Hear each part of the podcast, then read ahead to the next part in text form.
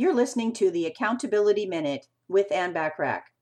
Step number 4 of the 7 steps to effective communication that gets results is learn how to use tone and body language together.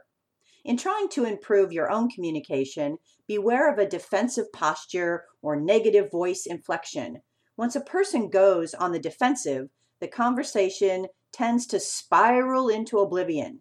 Make sure that you use a friendly and welcoming posture with open arms and even a smile.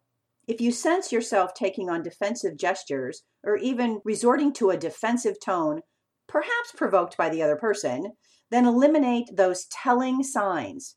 Don't let emotion overpower good judgment.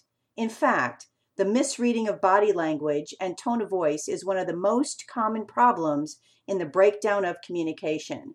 Even if you are saying something agreeable, if you show physical signs to the contrary, your message and your honesty will come under suspicion.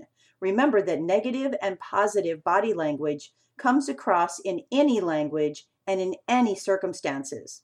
Tune in tomorrow for step number 5 of the 7 steps to effective communication that gets results. Think about how applying this step can help you. Take advantage of the complimentary business tips and tools by joining the free Silver Membership on AccountabilityCoach.com.